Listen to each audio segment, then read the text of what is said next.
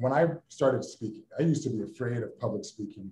I even remember when I was starting, I would write my speeches word for word, and then I would purposely add in the ums and ahs to make it sound like I was speaking off the cuff. And I was so afraid. And the reason I was afraid is because I was afraid of making a mistake.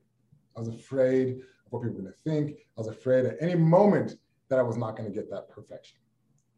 And it came off to be the first time I tried something. I was I wanted to overcome some fears, and I said, I'm gonna, my next speech I'm going to do, I'm going to do it off the cuff for 45 minutes and not have a script. And to be honest, it was the best speech I've ever done because I was 100% present.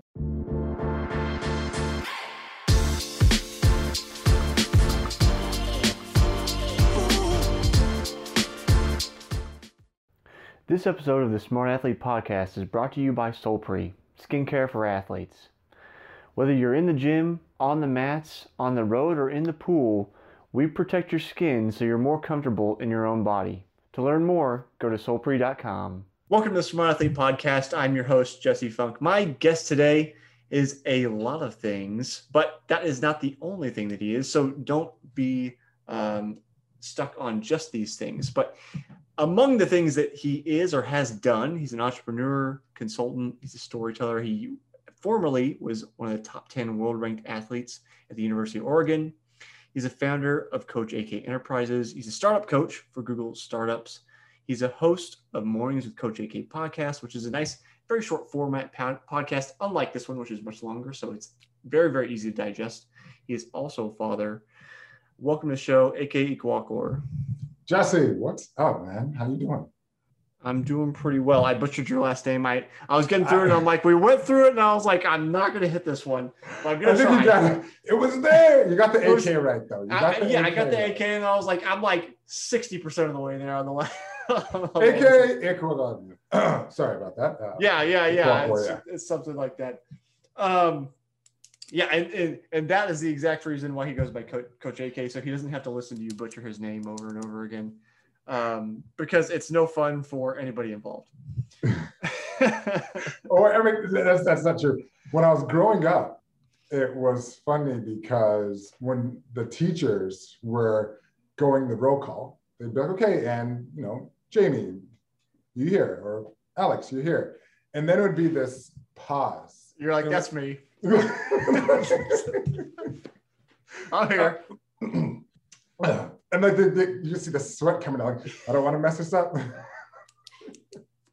I've had I can't remember who it was, but I definitely I, I think about that when I know I come to difficult names and I'm like, I don't know how teachers deal with it. I, I think I remember a few teachers um just just doing pretty much exactly that, pausing and be like, you know who I'm like, tell me how it's pronounced. And they're like, okay, like here, like here it is. And that's just how it goes. well, the funny thing is, the crazy thing is, is that I'm a triplet. So- right. And that I wanted to ask you about that.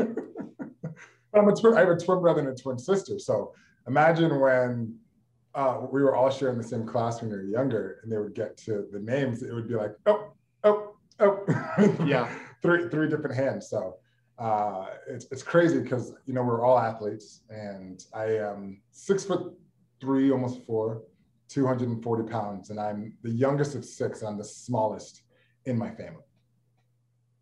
So The the thing I wanted to ask you, somewhat jokingly, is um, because you're a triplet, if you had to do it all over again, would you do it again? If you had the choice.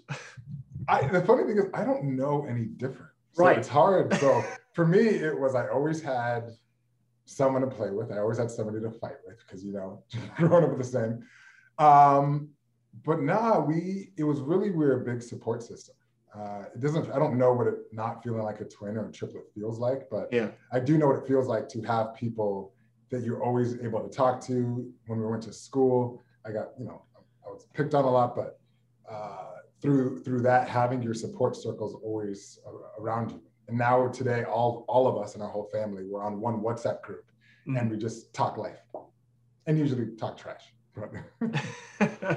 But I, you know, I guess it can go both ways. But I feel like if you can talk trash and nobody's actually like heard about it, then you know you probably got a pretty good relationship because Mhm. you know nobody's taking it themselves too seriously. yep, yep, yep. Yeah. 100%.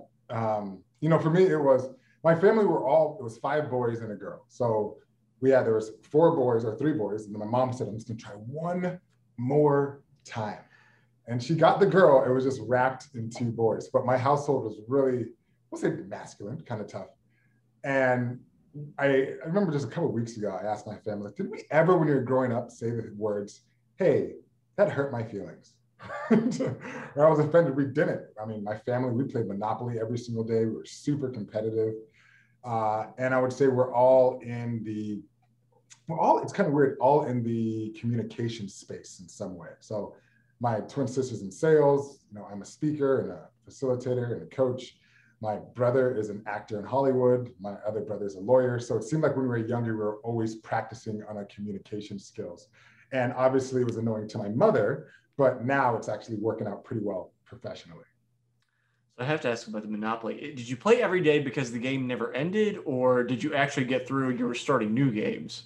New games. We, if anybody says Monopoly is about luck, then they have no idea how to play the game. It is 100%, well, not 100. There's a lot of strategy that's involved in it. And it was my dad, one of the most calmest individuals out there. That would be the only time you would see him like flipping up the board and get super competitive. Outside of that, he's all like, you know, do what you gotta do what you gotta do when you have five boys that are rambunctious. Uh, having that calm nerve is always really, really, really important. You know, it's um, for my other business. I actually design original board games and card games, mm. and I, I like to pick on Monopoly. Though to be fair, it, it actually does the point of the game where you become a monopoly. But the from a game standpoint, the problem, quote unquote, with the game is that there is typically a point where somebody gets so far ahead that you can't catch up to them, mm-hmm. which is kind of the point of having a monopoly. but it's not fun at that point because you're you're just sitting there getting crushed and you don't know what to do which again is the point of a monopoly and kind of the point of the, of the game. Um, but that's kind of the biggest critique that comes of the game is like that.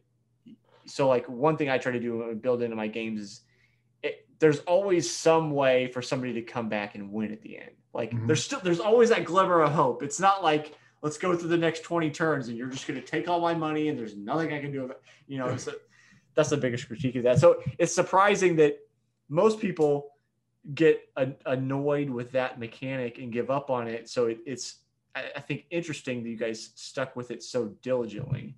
And still do when we play. We, they even play the card game of Monopoly. It's called Monopoly Deal. Mm. And it's and it's crazy when you think about it. I, I mean, it's one of the things that's a zero sum. Right. Meaning the person that gets second place in Monopoly got dominated. Yes. there isn't like this close I almost won. It's like, no, I like you said, those last five times around the board, they're thinking, well, what's the point? Right. Just keep on rolling. So, and you probably wonder, like, why is that? like, my family used to play this game. So, yeah. I don't know. I, I mean, I try to find uh, something in, in everything. And sometimes I'm just looking into things too deeply, but uh, which may be the case here. But there's, I, I think there's, you know, we try to talk about like mindset. I think there's something to that where you could say like, well, I got absolutely crushed yesterday, but like today, like you're going down today and coming back to it instead of like, you know, I was like an emotionally fragile kid and I'm like, well, I don't want to play with you anymore because I didn't win. So uh, I'm, I'm moving on to my own thing and doing something else. So, you know, maybe that's it. Like I said, maybe I'm just reading into it too much. Well, no, no. I mean, you, you speak about something big when it comes to mindset in a humongous way. And, you know, as an athlete, as a speaker, as, you know, doing the business, we talk a lot about the importance of mindset. And I know some people like, ah, just think happy thoughts, like whatever. But they don't actually understand that the thoughts, the, the thoughts that come through the, your mind control the way and the perspective in which you see the world, and the, also the action steps that you take each and every single day. And oftentimes it can also be associated with the ego, but when you're able to make decisions and you're able to have a clear mindset, it then removes kind of what I would say that friction. And oftentimes in life, we're going through this friction.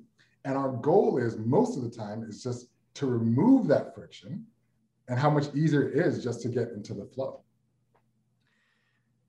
so I kind of like to ask you, like, I have the perspective that there are often, I'll say, unrecognized scripts running through our heads. These voices and thoughts and things that we've absorbed over time, be it from family, commercials, teachers, whatever, that don't serve us. Mm-hmm. You know, maybe it's you know negative self-talk, maybe it's um, somebody else who didn't believe that they could do anything, so they've imposed that on you and say, well, no, that's you know that's not right for you. How do you get to a place where first you recognize those and then like that they're even there because they're sometimes so like deeply embedded in how you view the world and then how do you how do you deal with those?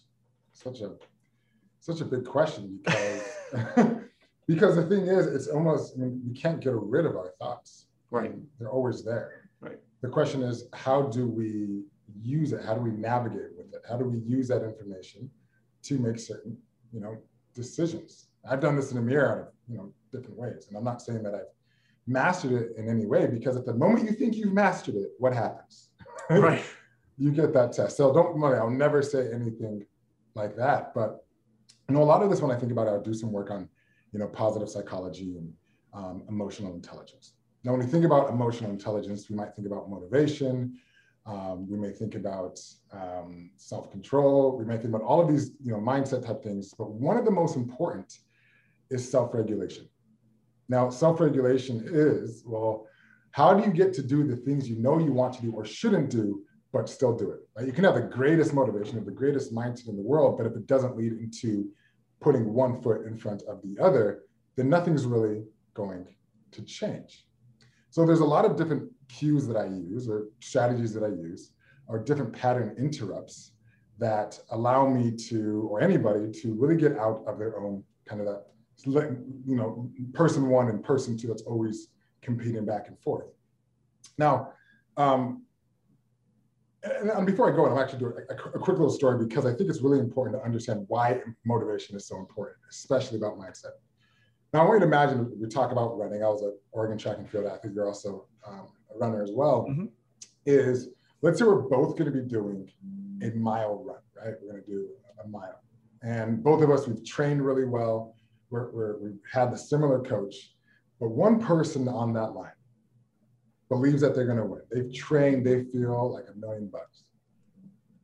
A second person is thinks, you know what?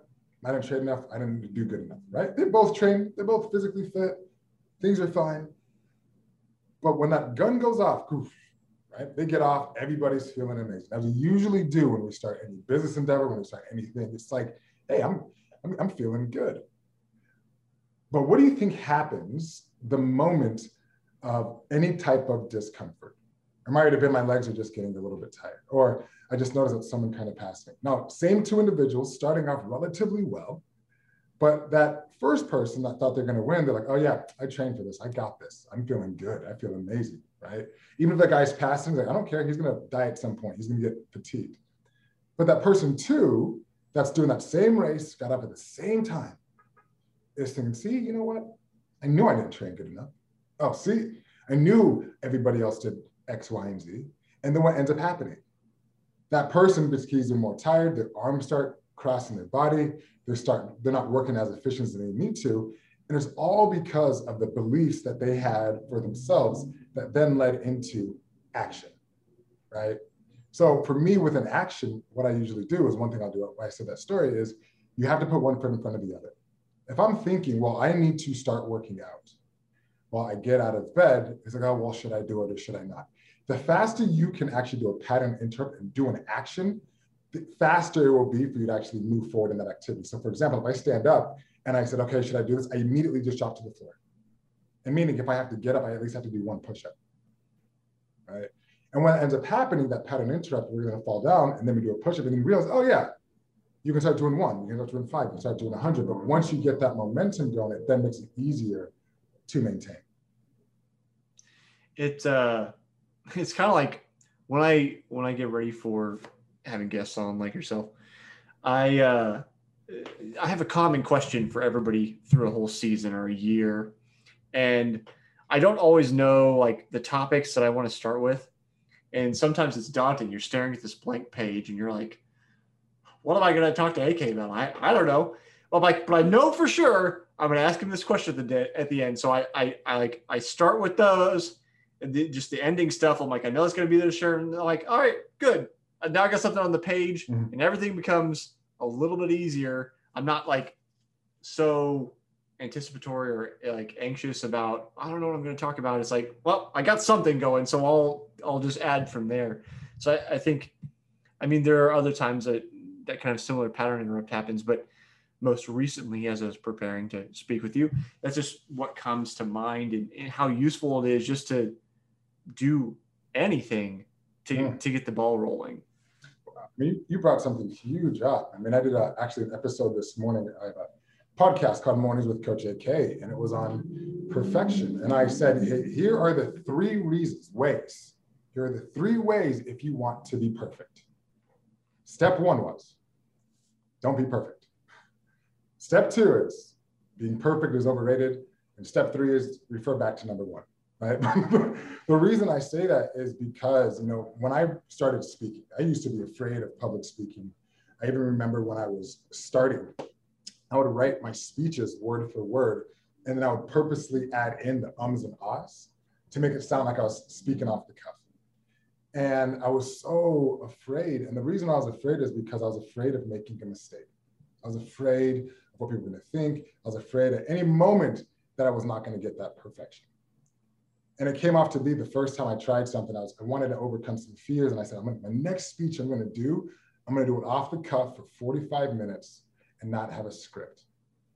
And to be honest, it was the best speech I've ever done because I was 100% present. See, the thing is, we're going to have missteps and we're going to have things where we're not going to reach perfection. But I think the most important part is what do we do when perfection doesn't happen? For example, if I'm stepping on stage, I'm like, okay, I'm on, let's say I'm, I'm in Boston. It's like, welcome everyone in, in Los Angeles, California. And everybody starts looking around like, uh, he's in Boston. Like, oh yeah, I'm sorry. I'm actually on the better coast, the more beautiful side of the country, right? And then you learn how to then recover. And this is so important within sports. Within sports, we have no control of what the other opponent is doing. It's all about reacting. And if we have this strict game plan of what we're going to do, yes, it's important, but we have to be able to also know how to pivot and react because that is really what life is about is how you're reacting to the things around you. And once you're able to really master that, you're going to realize how much easier a thing is. One, how much control you have, because you also realize what you're not in control over. And oftentimes we're focusing on the circle of, you know, Stephen Covey talks about outside the circle of control, where we become reactive, where we become, you know, oftentimes victimhood or fear. And when we go into that area of control or that circle of influence, it just gives us so much ability to move forward. It reminds me of a couple of things. Um, I, I I've drawn a blank on this guest's name, and I was when I was speaking to her, she was talking about um, coaching young athletes about the illusion of control and how you simply cannot act in your sport with a focus on the outcome. Mhm. There's nothing you can do about the outcome. All you can do is act in the best way possible in the present moment, and the outcome will be what it'll be. Like the result will happen.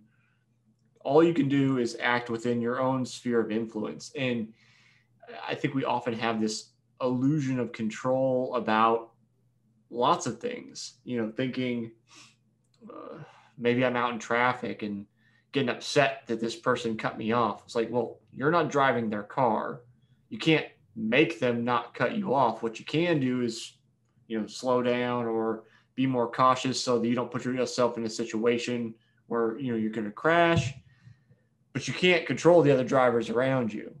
The same way you can't control the weather. You can't, you know, you you You have can't this control COVID. Right. Right. You right. can't control COVID. What's happened the last 18 months? So it's like all you have, you just you've got this body, you got a brain, and you can use it to manipulate things. But they, like that's basically your sphere, your sphere of influence, and mm-hmm. it- it's. I feel like we we focus so much on thinking we have greater exertion on the world than we actually do. And that trips us up because we like maybe it's just me, but you know, feel like you want to control a larger sphere than you actually have influence over. Yeah. Yeah, I mean, I say this, but uh, a, a, few like a month back, I you're talking about a trip and you know control and uh, a especially on this conversation of, of, of mindset. I did a, uh, a three day psychedelic retreat mm-hmm. of ayahuasca, and the revelations that you know obviously people go through as a you know embracing that journey is it, be, it makes you even question what we actually see what we actually experience. And it makes you literally feel obviously on a much higher level when you think about all the social constructs in which we in which we live in the expectations and understanding that our whole world view is based on our own world view or even questioning the things that may even be around you, right? Meaning, me and you are both entrepreneurs, right? And you know, as entrepreneurs, you know, it came to be there was a, a problem that was in the world, and it's always been there.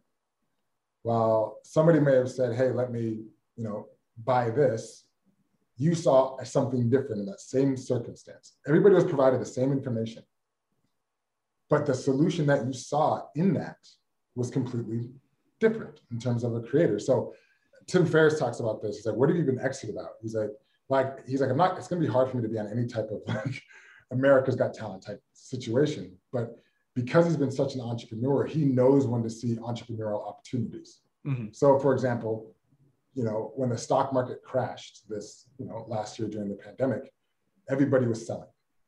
Well, some people might have also said, "Is like, oh, it's never going to be this low ever." Right. Right. I decided at the same time to start a company in that same area. Yeah. right. In that area. So that's what I'm saying. Like in terms of what we even see, in terms of what we even experience, even the perspective, when you go at a much higher level, higher level, it just makes you question everything, even existence as a whole. I'm not sure where to go from there. that went deep. That went, that went that's out. Not, that's not unusual for for conversations with me, but uh, I mean, the, part of it is just there's so much to unpack. You're like, wh- you know, which rabbit hole do we want to get down? Um, I mean, there's there's a lot of ways. So it, maybe I can try to relate it back to, you know, self identity. You're talking about changing mindsets and I think this is something you've held for a while, not just uh, post ayahuasca retreat, a bit about being unbranded, which I would argue is a branding of itself. um, but but I identify because you know, I, please correct me if I'm wrong, but you're basically saying like I'm not just one thing. I'm I'm a complex individual that does a lot of things, and I'm capable of many things. And I, I you know I identify with that because it's like yeah, I'm an entrepreneur and runner and triathlete, and I play the violin and I write music and I do art and I, I, there's all kinds of things that I can yeah. do, and and just pinning me down to one thing feels confining, but it it is easy. And as we talked about before we got going, like you know, I have the intro for everybody, and for you too. Um, but there's obviously more to the story. It's just like this is like the five second sound bite of mm-hmm. AK's life. Like all, however, I, I, don't know how old you are.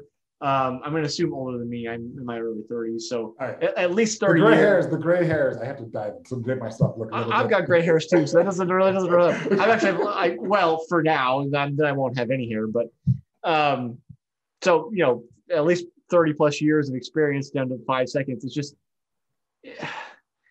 we do it because it's it's easy to process, but it belies like all of the experiences and changes and things that you've you've gone through. So um I I I guess I'm interested you know when did you I guess make the unbranded brand or when did that solidify into a thing versus I'm guessing it's probably been an, an underlying current you've had for quite a while Mm-hmm. But as an actual thing you kind of put out into the universe presented like when did when did that come about it's you know i guess it's always been around you know for me i'm a obviously a triplet so i've always had to in some way share an identity but realizing that we have different interests different stories different Yeah. experiences yes some very similar but also some very different um, you know i know this i remember a series of events one was you know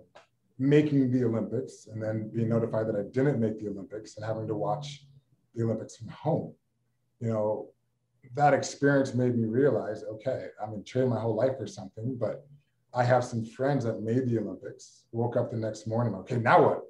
What do you mean? Like there's still life that continues Mhm. afterwards, that day after effect. And then realizing that my identity was so trapped in it. And I'm gonna say this, this happens to all of us. I mean, I believe that this is the number one problem in the world today are these boxes that we put around ourselves. Mhm. And you know, I mean, you can recognize that even was happening during, you know, the, the past several months in this country, either you're a Democrat or a Republican. And basically, whatever that is, you must fit alongside all of those individual lines. And because you're not able to actually see each other, then you can't connect. You can't find your similarities. You're standing on opposite sides of the aisle, maybe yelling the same thing, but because we don't see each other from the multiple layers that we are, it causes strife. And this is happening around the world, but you know, the specific moment that that really happened for me, I was, it was 2016. I had to do this. Um, I had this organization called Empower to Play. We did sports diplomacy with the U.S. government, and our mission was to help rebuild relationships between Haiti and the United States with the Department of Mission. This was the company that I founded, and this is this is me. This is who I am. Mhm. Um, I was in Sports Illustrated, all these kind of different things. But at the same time, it was also 2016 Olympics that I was considering. I had to make a decision over one or the other. I ended up choosing the sports diplomacy initiative with the US government, but I was like, this is my day. My whole world is going to change. At the moment, I had a, a three year old daughter. And, um, you know, as I was going through this trip, everything was kind of working out three months beforehand, right? Things like, oh, we got these sponsors, everybody's going to come on board. And then it becomes seven days beforehand, we get back on the ground in Haiti. And all of a sudden, all the things that we were hoping for weren't exactly the case in terms of our planning. Um, in our planning, everybody spoke English. Um, on the ground, seven days before, seemed like everybody spoke French. I don't know a French. Um, we have some, uh, we had some sponsors that came on board and we delivered three months beforehand, but when it was time for them to deliver, they left us high and dry. Um, and then the night before the event, the US ambassador, everybody's supposed to be coming, and there's 300 kids and sponsors and all that kind of stuff. And a, um, we get a phone call, and it said that we have to come up with a large sums of money and by tomorrow, or this will be the safety of our team getting out of the country. And at that moment, it was my rock bottom moment. I felt like I lost the Olympics. I felt that I lost the this organization, and I'm like, who the what? The, I, I did this for everyone, my family. And at that moment, I get a, a, a FaceTime call from my daughter, and she was super excited, not obviously understanding what was going on. So, "Daddy, Daddy, Daddy, guess what? Guess what?" I'm like, "What? What? What?" And she said, "I drew you a picture." And the picture was of me and her holding hands. At that moment, she had no care in the world about the Sports Diplomacy Initiative. She didn't care about the Olympics. All she cared for was daddy. And that's what it was. She cared about daddy. In that moment, I realized I'm more than just an entrepreneur, I'm more than just an athlete, but I'm also a father.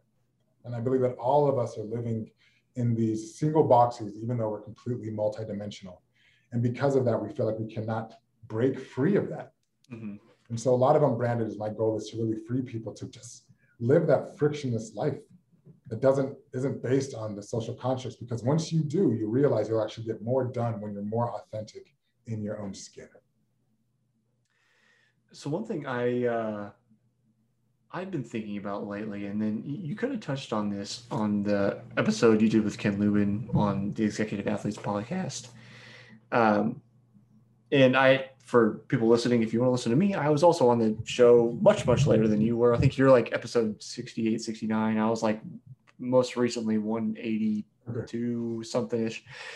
Um, so I think you guys talked something about like like all the titles you have on Mm-hmm. LinkedIn and that describe who you are and that you know like in some ways I, I feel like that's it's almost like and I basically don't participate on LinkedIn maybe in part because of this because um, as I mentioned like I have a company where I design board games and I have this company where we make skincare products and we're working on nutrition and we serve athletes and then like I'll say my private life but more like my self-serving life i'm working on being a composer and i'd like to write music for films and video games.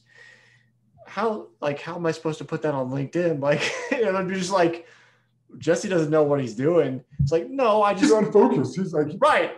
It's like no i just do different things that are fulfilling to me and they don't they're not always related. So should i just should i just complete, continue to ignore linkedin? How, how do i how do i navigate that? Uh, there any way should i should i um, talk to you about licensing the unbranded brand?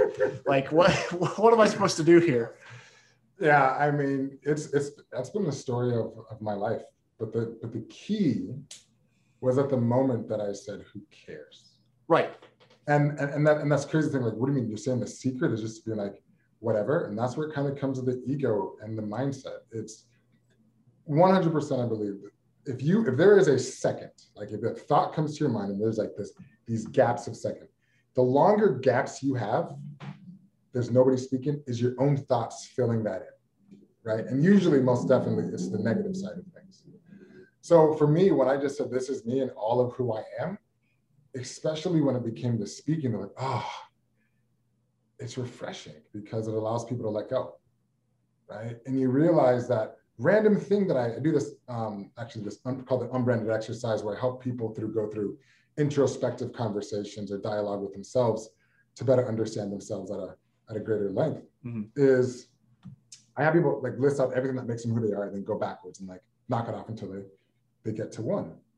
But sometimes people don't realize like, okay, I'm AK from Coach AK Enterprises. But let's say we never ever met.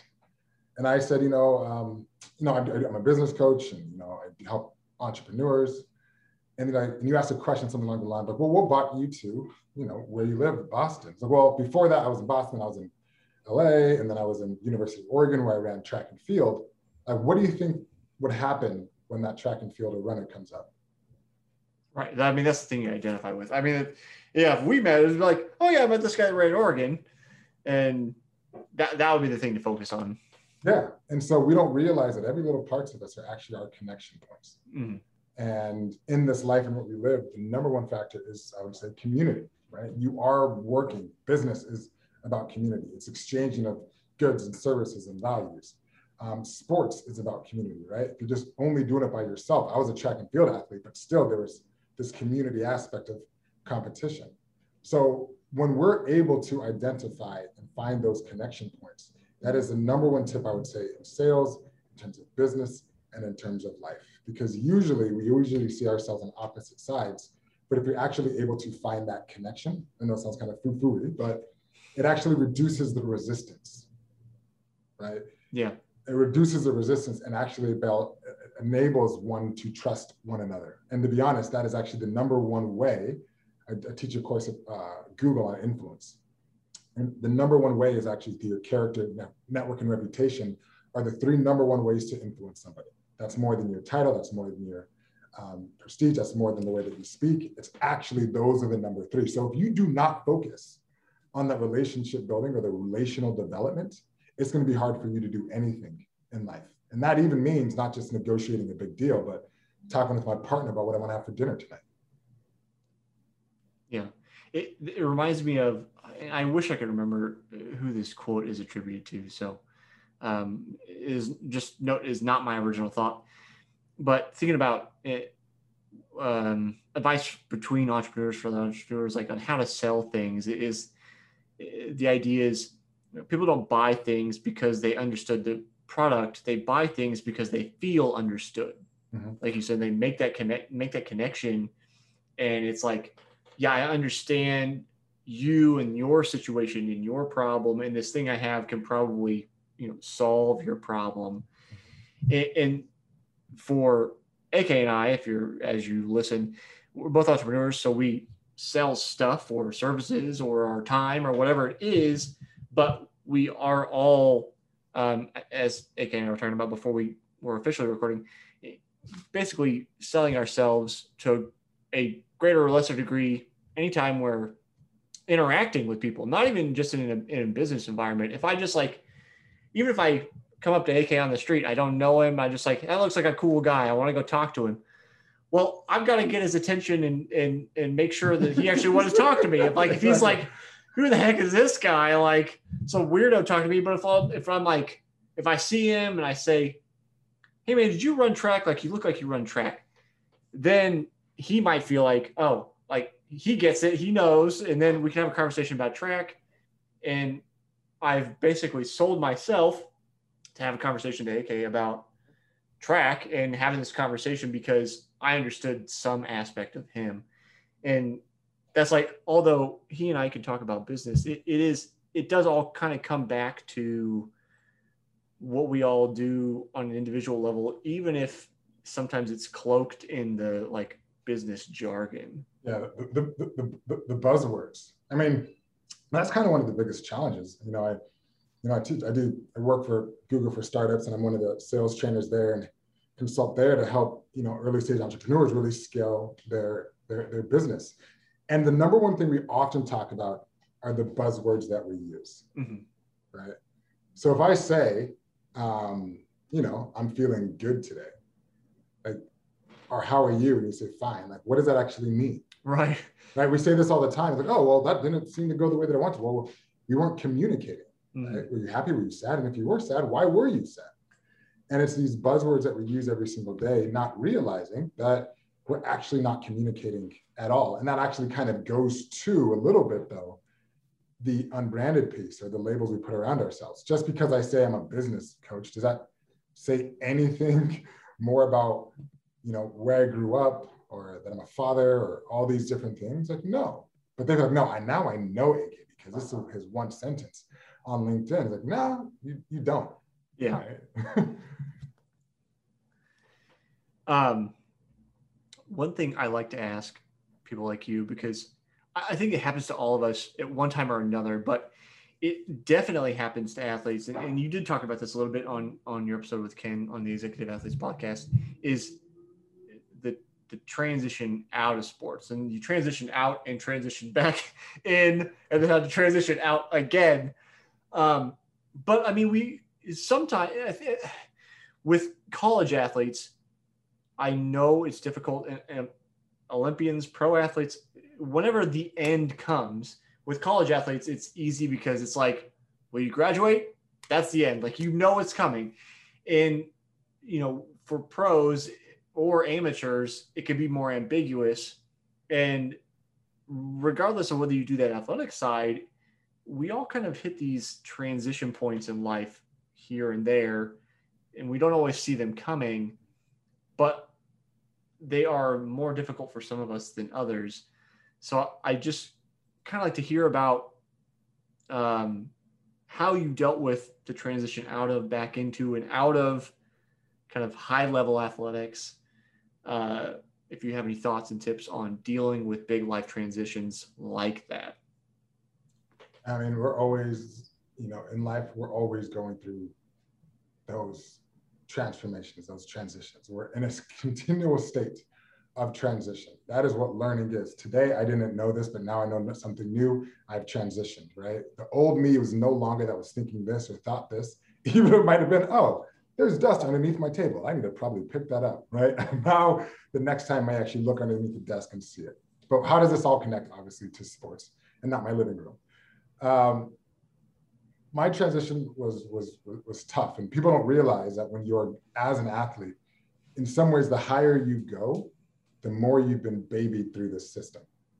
Right. So because I was a really strong athlete, I, I did homework. I didn't really need to. I got to pick my classes first. I got unlimited supply of, of gear. I traveled around the world. I would go places, hey, you know, autographs. But the problem is we don't usually have the Brett Favre type career where we got to just slowly decide, oh, oh I'm going to come back. And it is all of a sudden, you just never realize that was your last race. You might just realize it was your last race a little bit too far down the future. Mm-hmm.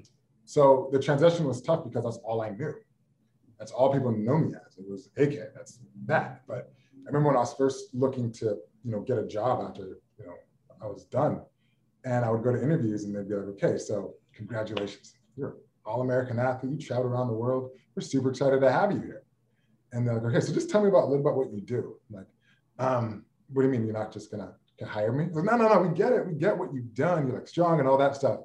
He's like, well, what have you done? I'm like, uh, humor. Uh, and uh, the funny thing is that job that I got going from pretty high up and then ended up to, you know, moving furniture, right? I was a furniture mover afterwards. Like, no, no shade to any furniture movers, but to them, you're like, hey, you're big, you're strong, and you're lifting. That's what we're able to communicate.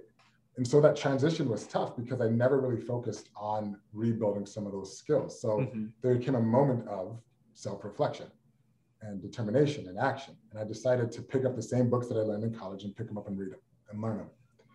Um, uh, I also, you know, really was into personal and professional development of, of, of growing because I realized there were certain things about me that was not going to navigate in this new transition. Now, the reason why the transition was tough was I was an athlete and I'm no longer an athlete. That's it was very binary mm-hmm. and it was extremely binary.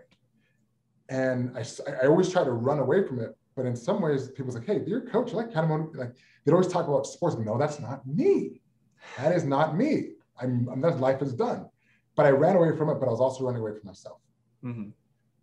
How it actually came to be when the merging came together, it was I'm an athlete instead of or or but. It is an and. Mm-hmm. I am an athlete and a this. I am a father and an athlete. Even though I don't do a lot of working out now, but it was that thing of no longer running away from it and understanding what was the things that I learned from athletics. I learned about delayed gratification. I learned that you may hurt more the next day and even sometimes the second day afterwards to become better. Was understanding the importance of teamwork and realize you can't know and have everything. It's about community and the teamwork to get you to where you need to be. Um, it was understanding about who are you in the moment when that gun goes off Right? We often think about who we are as when we're picking up the books. Like, no, you realize who you are when you are out in the field. So the reason why I have so many different things on, I guess, my background or resume is because I only learn by doing. Mm-hmm. Um, so I really focus on action and doing because it then allows me not only to learn new things, but now connect the dots a lot better. Right? I can see the similarities in the themes when you do more things, which I believe in some ways I'm kind of against the whole 10,000 hour rule in some ways.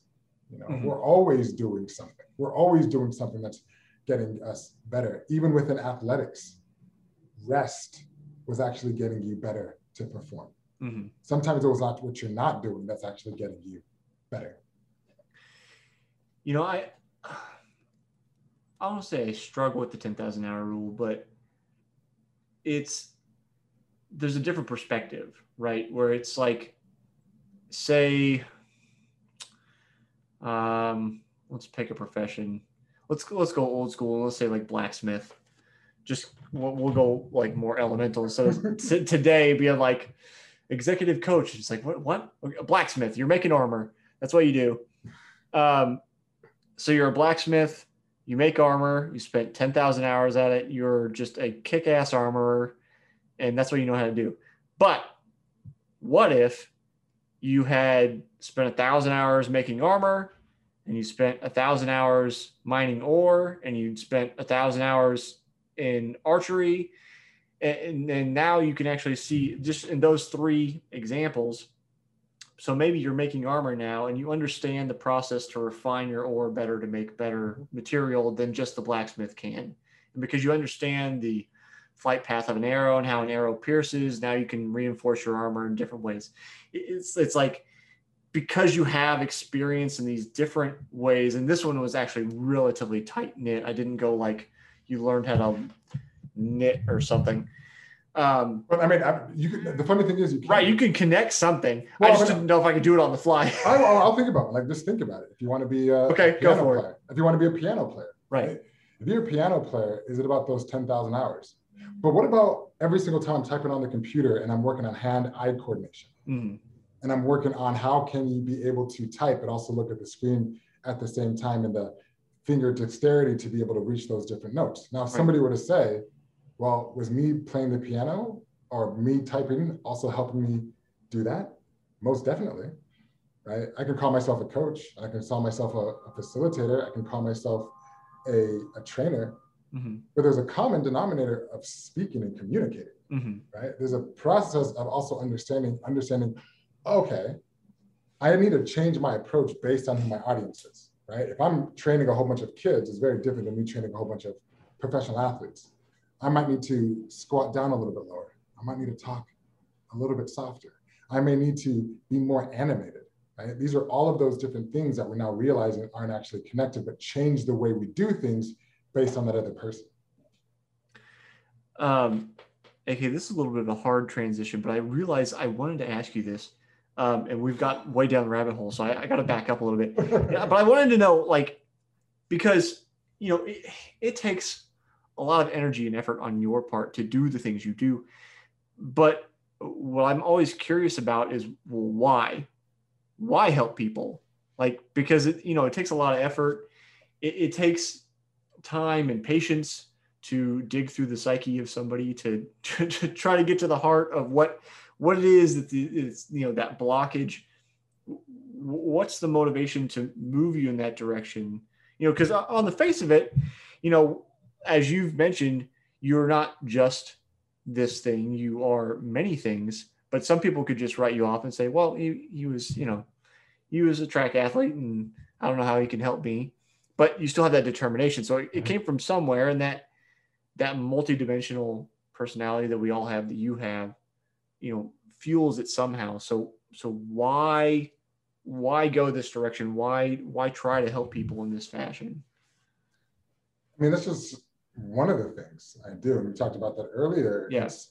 I always find it crazy because the question I do I do get this question, and it's almost like I'm more surprised that's even a question. right and it's weird. It's like I have to defend like why why help people. I mean, I, I, we help people all the time. yeah I mean, that is what life is. Every single time, if you're a parent, you're helping your, your child. Um, you know, I think my special gift is helping people let go, and that's what I want to do for helping. And the reason why is because people help me. I, I was a I was not the best kid by any means. You know, I grew up in a loving household, right? Parents, PhDs, but the neighborhood I was in in Colorado wasn't even like some bad place. I, I was in the wrong group. Mhm. 100%. Um, similar, like right now, my three friends, one's dead, one's in prison, and another two of them in prison, one's dead. Um, and so there was that path. What ended up diverting me was actually a coach, my you know track and field coach, that said, "Hey, maybe you should, you know, try this out." And that's what really got me into you know playing sports. But now because of that that that moment when all these will say all these little particles are flying around and at some moment that me and him cross paths there's a reason for that because of that moment it then led into whatever i do was because of that intervention that he did for me and we're doing this all the time i think we help people or we i help people it's like why have somebody struggling when i can see us i can just tell you this just just you know make sure you press this button and it'll be so much easier for you. Uh, that's what I feel like I do. So I don't actually feel like I work. I feel like I just talk and hang with people. Mhm. Um, and I guess some people are, you know, impacted, but to be honest, I'm actually just as impacted in every single conversation I have, whether this the, you know, CEO of a company or the president of the, you know, a country or the homeless person that's trying to find his next meal on the corner. We're all being helped. We're all learning. it's now I lost my train of thought as I was trying to pay attention. Um, yeah, it's it's lost it again. It's not it's not happening today. It's Um. It's all good, man. It's- No, and that's the nice thing about not Say what's editing. on your heart. Say what's on your heart. your heart. Right. Well, that's all I was trying to be at. Um,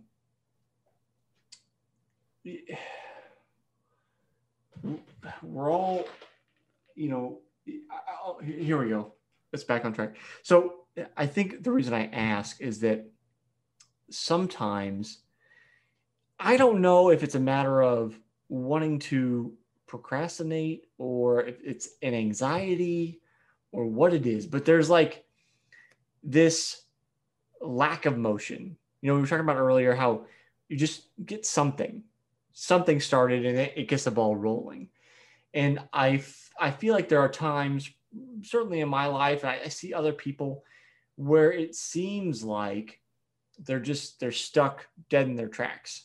And I think, and again, as always, correct me if I'm wrong, because you're so practiced in moving forward, it doesn't make it completely effortless, maybe, but probably easier than somebody who hasn't had as much practice taking that action. So I asked the why question because I I wonder if hearing the why being so simple that that person can maybe stop overthinking and thinking, oh, there has to be this grand reason that I'm doing this thing. And it's like, maybe it's as simple as that's the thing you want to do. So Right. you do it, Mhm. you know? I mean, sometimes having you know the, the, the most willpower is realizing that you don't have the best willpower. Mhm. I'll, I'll be honest, like my success when I was a, college athlete, like, dude, I'm motivated. I would come to the track, I would be willing to throw up, I'd be willing to pass out. I was able to do that. Until the rude awakening came years afterwards, when I'm like, why am I no longer motivated? Like, why can't I do? Like, I don't know what it is. Oh, I realize what happened. The reason I had such determination was because I had a coach that if I didn't show up on time, I'd be in trouble. I also had teammates that I had that had to push me forward. Mhm. So for me, I literally started a company during the pandemic as an account- accountability company, right? A daily accountability where we focus on making sure that everybody's completing their three high impact tasks for the day because I realized I couldn't do it myself.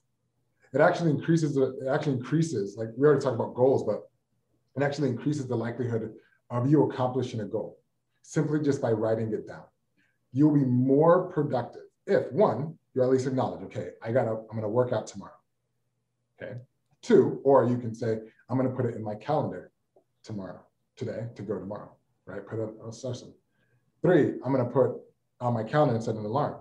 Four, could be like, I'm gonna call my friend to make sure that we go together. Five, I'm gonna make sure that he comes to my house and picks me up, right? All of those are the examples that we can go just a little bit further to increase the accountability. For me, I was such a not a, not productive that I had to start a company and hire executives to actually help me move forward because I was like, what's wrong with me? I was going through that own tran, tran, transition. Um, Mhm. But to give even some actionable step, one actionable step that I usually have for individuals is outside of getting somebody to actually make sure you get it done, is we often focus on the, the, the, the end goal. I want to work out. Okay, every single morning, am I gonna, I have to work out today. No specific goal. And let's say you're not as productive. Well, then you have to identify what is that moment when you will be, that kind of goes over that mountain and becomes a, a downhill process. And that's usually, for me, for me personally, was if I know that I walk outside of the door, if I just walk outside of the door, I will get the workout done. Right? I don't have to focus on getting the workout done. I just focus like I just need to make enough power to get myself out the door. And so most of us are trying to be more actionable. It's not focusing on goal, right? You have sometimes you have no control over that. What do you have control over? I know that all I got to do is get the power just to walk outside the door, and my workout was happening. But what happened every single time I walked out that door? Was like, oh, what was I? What was I complaining about? What was, you know, what was so hard? And this is what we do every single day. I, I, I mean, like, you know, I do this with the talk is we have this podcast that we're doing here today on the show. What would happen if I just didn't show up? Meaning here I didn't show up. Well, I, I mean, I would get on with my day and on to the next thing. And I mean, I would have my assistant or I would follow up with you and see if we had a, we misscheduled, but otherwise I would be like, well, on to the next thing, or maybe on to my weekend, depending on where I am in the day. Well, yeah, I mean, but let's say, okay, we're gonna give another chance, and then you did it, and I just didn't show up, and I didn't have a reason. Like, what would happen to our dynamic or relationship? Um, I mean, generally speaking, I would probably write you off. I'd be like, well, I mean, AK's just gone and he's dead to me now. So well, the, well, think about that, right? That was just from two times of me doing a no call, no show. Right. The question is, how often do we no call, no show ourselves? Yeah. How often do we say we're going to do something? Yeah, we're just talking to. What's your reason? I don't know. I'm on Facebook. It's not even a good reason. Yeah. Now think about that. If we only, if you saw what happened from me just missing two times with you, and the and, and the detriment that could have caused, imagine for our own self if we're doing that every single day, why we're not getting the results that we're looking for. hmm Right? If we had that same type of intentionality that takes us, oh, I can be somewhere as we have for the third party, you would see dramatic changes within your day, within your week, within your month, within your life. Okay, we're running out of time, so I got to ask you the question I'm asking everybody this year. Um, we've already a little bit touched on it, um, but to solidify it into a, a strict answer for the question, how do you stay motivated after failing to reach a goal? Um, I think one of them is identifying failure. Um, some of my biggest failure, actually, I'll say my biggest failure this year, in some ways, I had a, a big speaking engagement that I was kind of booked out, and it was with a pretty big client, and um, I I had all these other opportunities that I kind of just like let go by the wayside. And I get a call one day and says, you know, all those speaking engagements that you were having, that was going to be this much revenue coming in, uh, it's not happening. It's, it's, it's something happened with leadership. Now at that moment, I looked at that. And I'm like, what am I gonna do? Like I have nothing. hmm Uh, and it was at that moment that I was going, no, no, no, It gave work on positive psychology. Like, okay, don't get it because if you if you start to have one negative thought, even for a day, what ends up happening? Right. I'm in a spiral. So, Right. so I had like positive psychology. What am I going to do? What am I going to do? Okay, I got to get into action mode. So immediately, instead of saying I'm going to get down and do a push up like I said for the workout, this one was get a piece of paper out and list out 20 things or opportunities or people that you need to reach out to that you need to. Right. I immediately went into that action phase because I had to not let that silent air get filled in with negativity. And then what happened is when I wrote that all down, I had my my partner um, say, hey, make sure that I get this done tonight, and I'm not going to go to bed until I do. So at that moment, I then put that piece of paper and I contacted every single one of them. And then the next morning, I ended up getting two, three different leads. But since that's happened, I now have actually generated two different more sources of income. And now, if that if that happened again, I have so many different other revenue streams that are now led that it happened. So somebody can say, was that a bad moment? No, it was a learning and a growth moment for me to realize blockages, to realize blind spots in the way that I was navigating through the world. And this needed to give me a wake up call to try and do something different.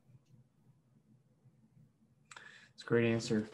Um, AK, if people want to find you, see what you're doing, get help from you, if they happen to be um, business owners like I am, wh- where can they find you? Where, where can they connect?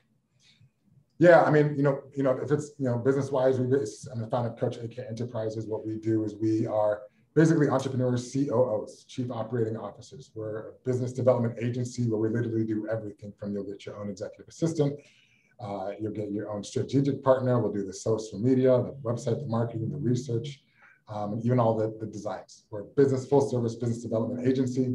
But if anybody wanted to get a hold of me, I would say you can go to my website at akaquacor.com. Um, I'm sure the spelling will be somewhere. Yeah, it'll be on the screen in the description. uh, or they can just connect with me like on Instagram or LinkedIn. Good thing is, I am the only AK Quacor in the world. So if you happen to just spell it right, you'll at least get close, or you'll find me pretty easy. So I'm, I'm lucky in that one. Besides, if you just type in Quacor, you're going to get my twin brother, and that might just be its own little stuff. But We'll get overall, connected somehow. It'll get connected somehow. It will work either way. All right, man. Thanks for hanging out with me. Thank you, Jesse, man. I appreciate it. It's been fun.